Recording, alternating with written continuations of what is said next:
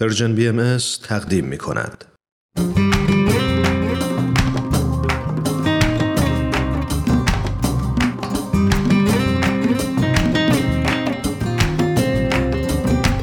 سلام و صد سلام به شنوندگان مجموعه برنامه آموزههای نو. از اینکه شنونده این برنامه هستید ممنونیم.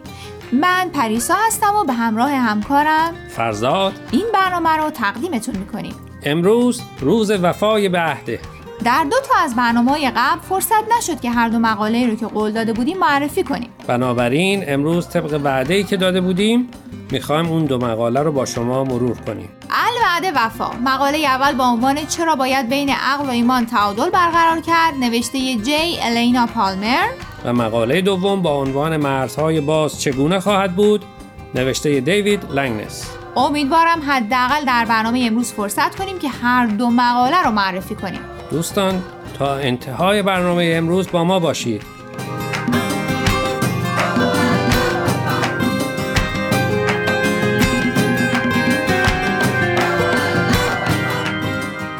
چرا باید بین عقل و ایمان تعادل برقرار کرد؟ این عنوان مقاله اول ماست که اون رو J. Alina Palmer نوشته. گرچه در فصلهای قبلی برنامه‌مون از J. Alina Palmer مقاله‌ای داشتیم و معرفیش هم کردیم، اما برای یادآوری بد نیست برای شما شنونده‌های عزیز بگیم که این نویسنده کیه و چه کار میکنه. J. Alina Palmer اصلا آمریکاییه و در جوانی با شوهرش به کانادا مهاجرت کرده. او همچنین به تعلیم و تربیت علاقه داره و در این زمینه هم فعالیت‌هایی انجام داده و میده. خب چی شد که این مقاله رو انتخاب کردی؟ چرا باید بین عقل و ایمان تعادل برقرار کرد؟ احتمالاً تو هم مثل بعضی شنونده‌ها فکر می‌کنی که موضوع تکراریه و قبلاً راجع بهش گفتیم. اما چیزی که توجه منو جلب کرد مقدمه مقاله بود. پس میخوای فقط مقدمه‌شو بگو؟ نه، مقدمه‌اش توجهمو جلب کرد و برگشتم به نظرم جالبه. البته اینو شنونده‌ها باید بگن. خب پس از مقدمه شروع کن.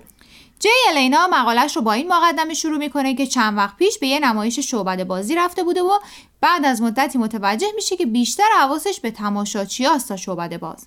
حتما به خاطر عکس‌العملاشون. بله، و متوجه دو دسته واکنش میشه. حتما بچه‌ها و بزرگترها.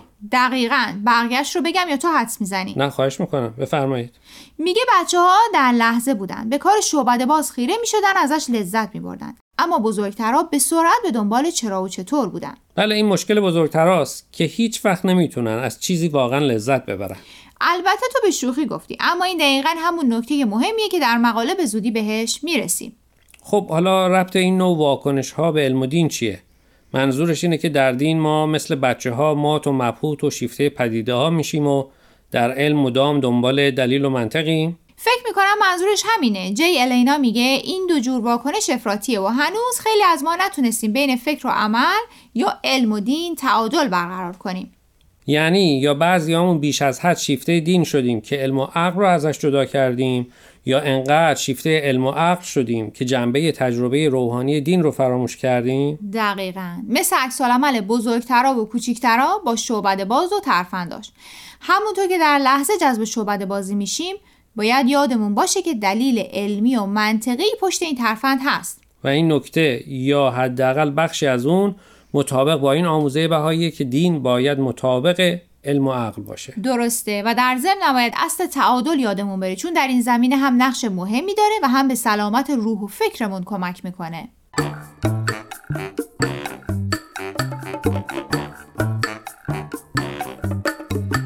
دوستان قبل از اینکه ادامه برنامه امروز رو بشنویم، میخوایم یک بار دیگه از شما خواهش کنیم که به شبکه‌های اجتماعی و تلگرام پرژن BMS سر بزنید و درباره مقاله ها نظر بدید. آدرس فیسبوک و تلگراممون رو در آخر همین برنامه باز هم به اطلاع شما میرسونیم. در ضمن از این به بعد برنامه‌های آموزه‌های نو از طریق ساندکلاد و پادکست پرژن BMS هم قابل دسترسیه.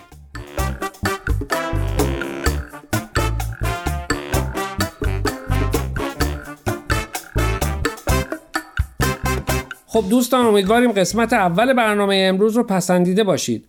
در ادامه این برنامه مقاله مرزهای باز چگونه خواهد بود، نوشته ی دیوید لنگنس رو معرفی می‌کنیم. قبل از هر چیز معرفی نویسنده مقاله. دیوید لنگنس روزنامه‌نگاره و برای وبسایت باهای تیچینگز و همینطور مجله پیست مقاله و نقد می‌نویسه. دیوید با همسرش در یکی از شهرهای شمال کالیفرنیا زندگی می‌کنه. بریم سراغ مرزهای باز که فکر می‌کنم به اندازه طرفدارانش مخالف داره. درسته، اتفاقاً دیوید همون اول مقالش میگه وقتی در سال 1993 اتحادیه اروپا شکل گرفت و همه کشورها پذیرفتن که مرزهاشون رو باز بذارن، اروپایی‌ها رو ترس و وحشت برداشت. قبل از اینکه بگی چرا اروپایی‌ها ترسیدن، میخوای خیلی ساده بگی مفهوم مرزهای باز یعنی چی؟ خب در مورد اتحادیه اروپا معناش این بود که ساکنین تمام 28 کشور اروپایی میتونن به هر کدوم از کشورهای اروپایی دیگه که میخوان آزادانه سفر کنن، نقل مکان کنن و کار کنن، که به نظر خیلی ها باز بودن یا به عبارتی برداشتن مرزها باعث توسعه و شکوفایی فرهنگی و اقتصادی در اروپا شده. درسته. پس چرا اروپایی‌ها نگران چنین اتفاقی بودند؟ چرا هنوز بقیه کشورهای دنیا به این نتیجه نرسیدن که مرزاشون رو به روی بقیه ملت‌ها باز کنن؟ خب دلایل زیادی دارن. مثلا کشورهای پیشرفته از این هراس دارن که اگه مرزها باز باشه، سیل مهاجرت از کشورهای فقیرتر به کشور اونها باعث به هم خوردن نظم فرهنگی، اقتصادی و سیاسیشون بشه. خب جواب موافقین مرزهای باز به این اشکال چیه؟ لنگنس میگه یکی از دلایلی که برای باز بودن مرزها آورده میشه اینه که محل تولد هر فرد فقط و فقط بر پایه شانسه و حالا چون یه عده‌ای شانس این رو داشتن که در سرزمین‌های پیشرفته‌تر به دنیا بیان، حق اینو ندارن که بقیه رو که به طور شانسی در منطقه فقیرتر به دنیا اومدن از استفاده از مزایای کشورشون محروم کنن. یعنی مفهوم مرزهای باز به نوعی آدم‌ها رو شهروند جهان میدونه، نه فقط شهروند یک کشور خاص. بله، لنگنس معتقد در آثار بهایی هم به این مفهوم اشاره شده. جهان یک وطن محسوب و من علل ارض اهل آن.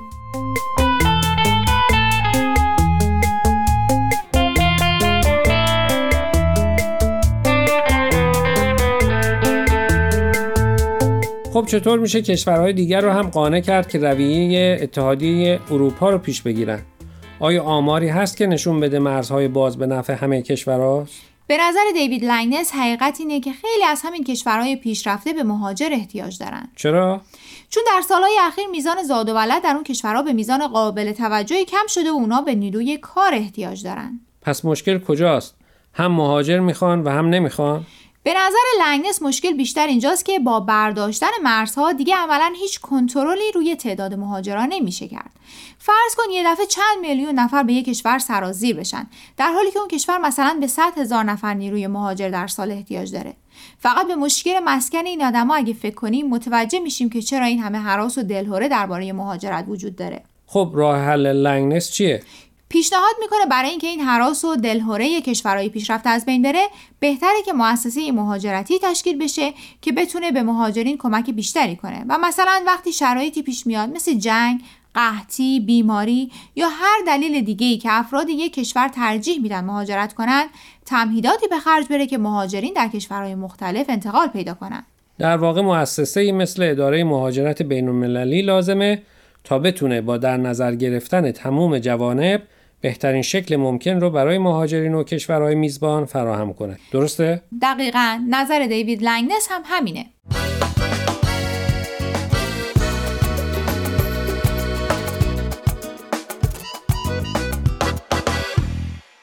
دوستان عزیز، امیدواریم برنامه امروز رو پسندیده باشید. لطفاً با ما تماس بگیرید و نظرتون رو راجع به این مقاله ها با ما در میون بگذارید.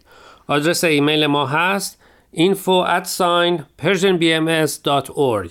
اگر هم موفق نشدید که همه قسمت ها رو گوش کنید یا دوست دارید یک بار دیگه اونا رو بشنوید، میتونید به سراغ وبسایت Persian BMS برید به آدرس persianbahaimedia.org یا تلگرام ما به آدرس Persian BMS. در ضمن میتونید از طریق فیسبوک، تلگرام، اینستاگرام و ساندکلاود پرژن BMS به همه برنامه‌های ما دسترسی داشته باشید و برنامه‌ها رو اونجا گوش کنید یا از طریق این رسانه‌ها برای ما نظر یا پیام هاتون رو بفرستین. خب دوستان، تا هفته آینده که به سراغ مقاله‌های دیگه و نویسنده‌های دیگه از وبسایت bahaiteachings.org میریم، من فرزاد و من پریسا از شما خداحافظی می‌کنیم. خدا نگهدار.